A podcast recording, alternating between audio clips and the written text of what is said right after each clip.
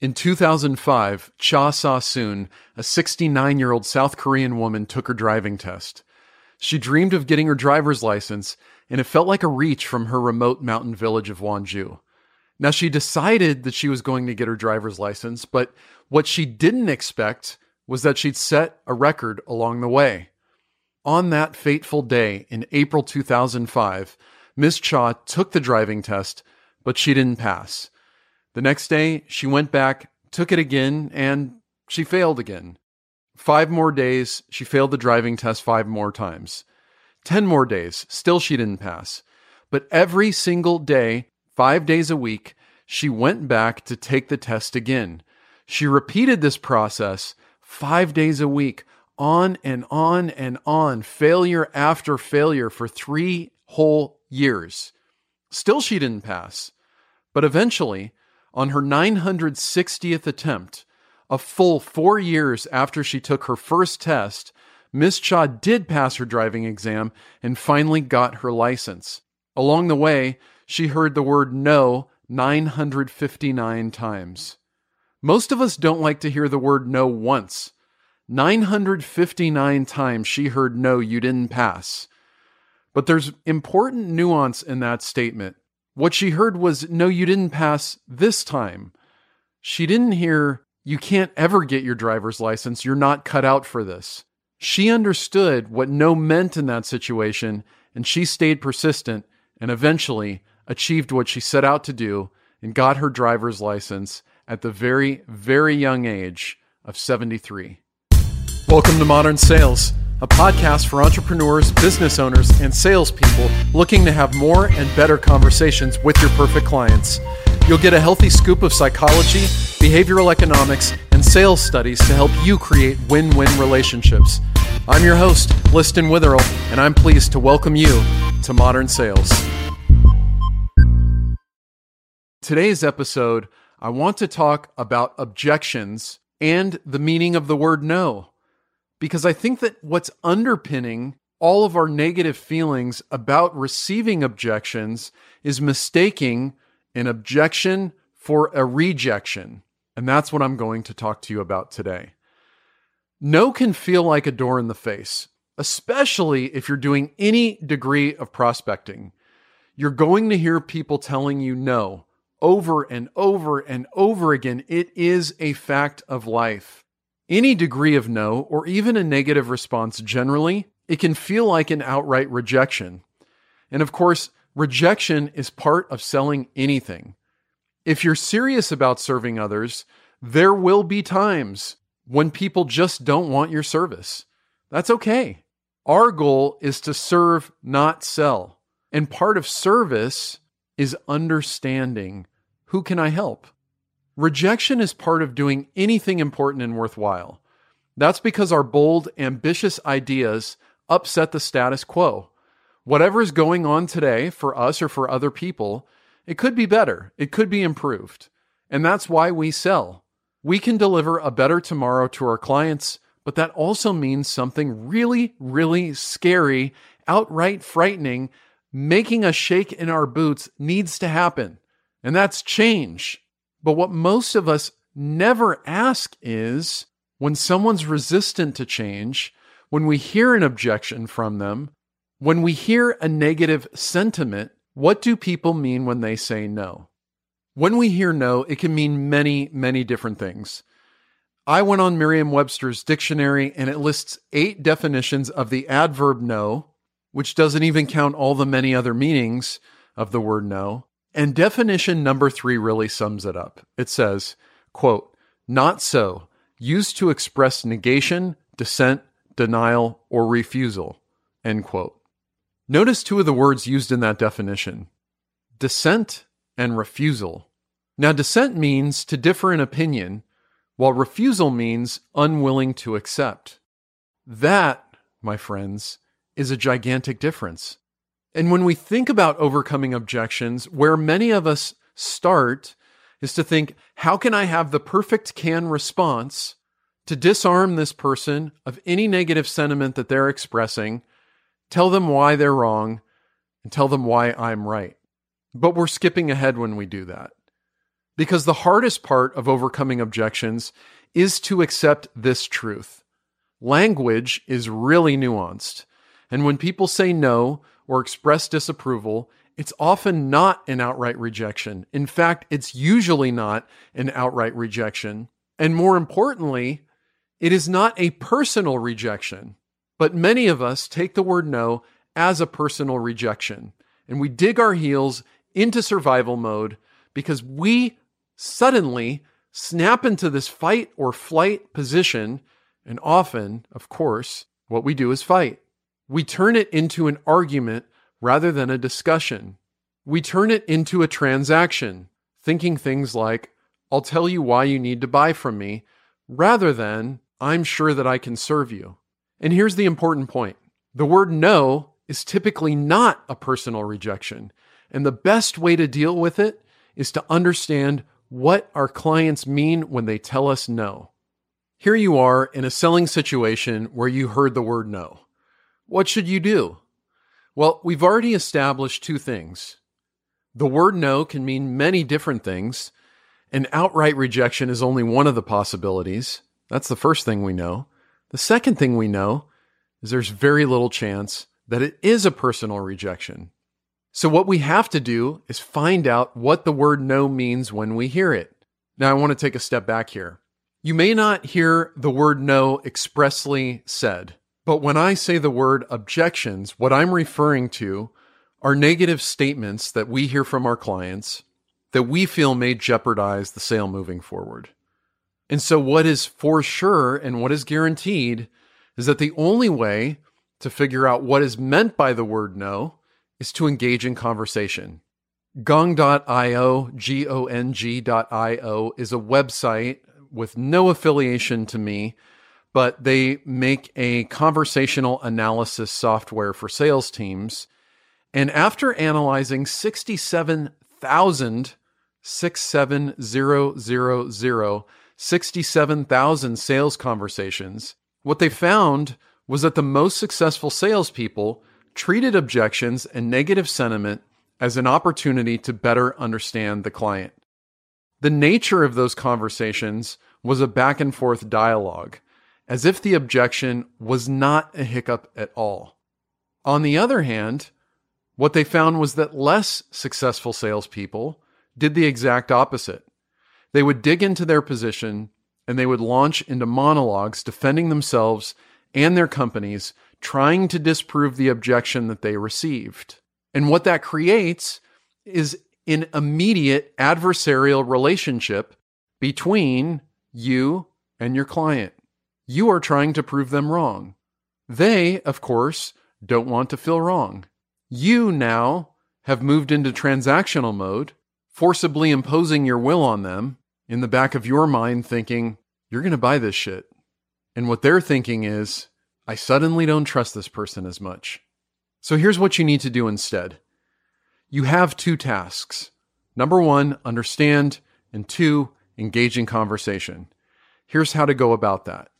I'm going to go over three ways that you can understand the meaning of the word no when you hear it, and also successfully address objections rather than overcome them.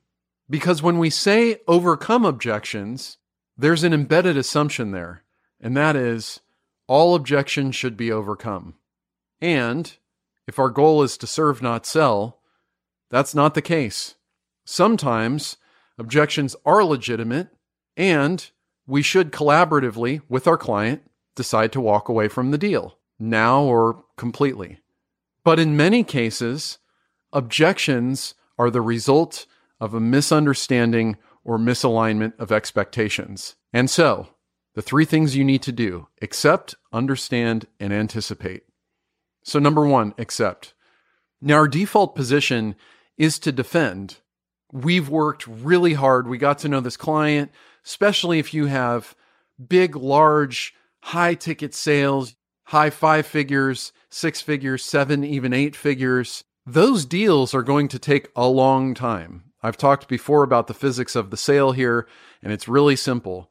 The more expensive and the more complex, the longer your sales cycle on average. And so if you're two or three months in and all of a sudden you hear something that comes across as an objection, a negative sentiment from your client, it's natural to feel frustration. You've put in a lot of time to get to this point. You've sent documents, you've responded to emails and questions, you've talked to multiple stakeholders. You've been willing, from your point of view, to jump through certain hoops to make this happen. Just to get to this point is an accomplishment. So, when you hear a negative sentiment expressed, it's totally natural to feel frustration, maybe even to feel some annoyance or even anger, and to dig in and defend your position. But you have to avoid that. Because what you're essentially doing is you're telling them, you're wrong, I'm right, here's why. And I would contend that selling has absolutely nothing to do with being right. It's about serving and it's about reaching an agreement. Right and wrong aren't as important here. And the question I would ask you is Is it more important to be right or is it more important to get the deal? I will always err on the side of getting the deal. So, number one, accept that objections aren't about you at all.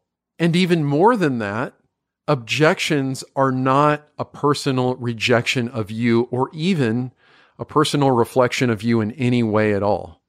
So you have to accept that. So once you accept that, we can move on to number two, and that is to understand. And by understand, what I mean is we have to dig into the word no to understand where this person is coming from. There's a wonderful book that I mentioned on this podcast before. It's called Never Split the Difference by Chris Voss. And that author's name is Voss, V O S S. And Chris is a former FBI negotiator, hostage negotiator, and he now teaches negotiation to people who want to become better at negotiation. And this is a direct excerpt from the book. He says, when someone tells you no, you need to rethink the word in one of its alternative and much more real meanings. And so he's gone to the trouble of defining what does it mean when he hears the word no? And these are the definitions or the possibilities that he lays out in the book. Number one, I'm not yet ready to agree. Number two, you are making me feel uncomfortable. Number three, I don't understand. Number four, I don't think I can afford it. Number five, I want something else. Number six, I need more information. Number seven, I want to talk it over with someone else. Now, notice none of these are an outright rejection of you, and none of them say, No, I never want to talk to you again. Please get lost. In last week's episode, I talked about demonstrating leadership in the sale. And part of demonstrating leadership is being able to lead the conversation when a negative sentiment arises and lead it to a place where both parties can constructively have a conversation that surfaces all of the hidden and maybe even subconscious meanings of the language that we're using and the sentiments that we're expressing. So, in order to understand, when you hear an objection, no, we can't afford that. No, I don't think that'll help. No, it's not the right time. Instead of accepting those at face value, what I would recommend is that you ask open ended and follow up questions to better understand what does this really mean? What do they mean when they say, no, we don't need this? Do they mean I'm not yet ready to agree? Do they mean I don't understand? Do they mean now's a really bad time for us to talk about this? Do they mean I need more information? That's what we want to get to. Because each of those meanings of no, we can address in conversation with an exchange of information. And so part of understanding is to realign the team. You and your client are essentially operating as a team to work collaboratively to solve their problems and to deliver a solution that will do it in a timely manner with a high value return. And so, taking stock once again of why you're both here, why you're even engaged in this conversation in the first place, can act as a mechanism to realign the team. So, number one, you have to accept that this is not about you.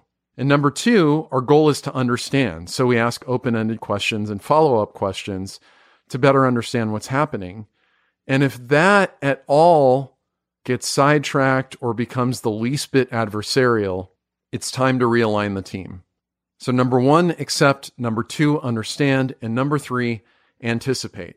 Given your experience, take some time to anticipate the likely objections you'll hear from your client. Before you get on the phone with them, before you make an offer, before you reach the negotiation phase, assuming you've been doing this for a while, there are lots of different scenarios that you can anticipate. And very likely, there are red flags or yellow cards in, in the soccer metaphor, right? There are indicators that there may be an objection that arises at some point. And so, given your experience, take stock of what those indicators are, take stock of who this client is and what objections clients like them are likely to have, and anticipate that those objections are going to come up. If you can identify them, there's a pretty good chance that they're on your client's mind. And what I would recommend is being proactive about addressing them. If you can proactively address an objection before it comes up, no one has a chance to move into defensive mode, which is good. We're a team, right? We're aligning the team. And you, as the leader of this process, are showing leadership and saying, hey, here are some obstacles or speed bumps that have come up in the past. What do you think about those? And you have a chance to have a totally disarming conversation about potential hiccups. And so by anticipating these objections, you're facilitating a much more productive conversation with your client and you're giving them an invitation to have an open and honest conversation with you. So, just to recap here, when it comes to overcoming objections, it's really about arriving at the real meaning of no. It can mean lots of different things. And the most helpful way to think about the meaning of the word no is it could mean I differ in opinion from you, or I'm unwilling to accept this. One is an outright rejection, the other is we haven't reached alignment yet. And there are three things you should do along the way in order to better address objections. Number one, accept that objections are not about you at all, and they are certainly not a rejection. Number two, understand what is meant when you hear the objection. There are many different meanings of the word no. And number three, anticipate so that in the future you can address objections proactively. That's today's episode of the Liston.io show. I wanted to thank you so much for being here.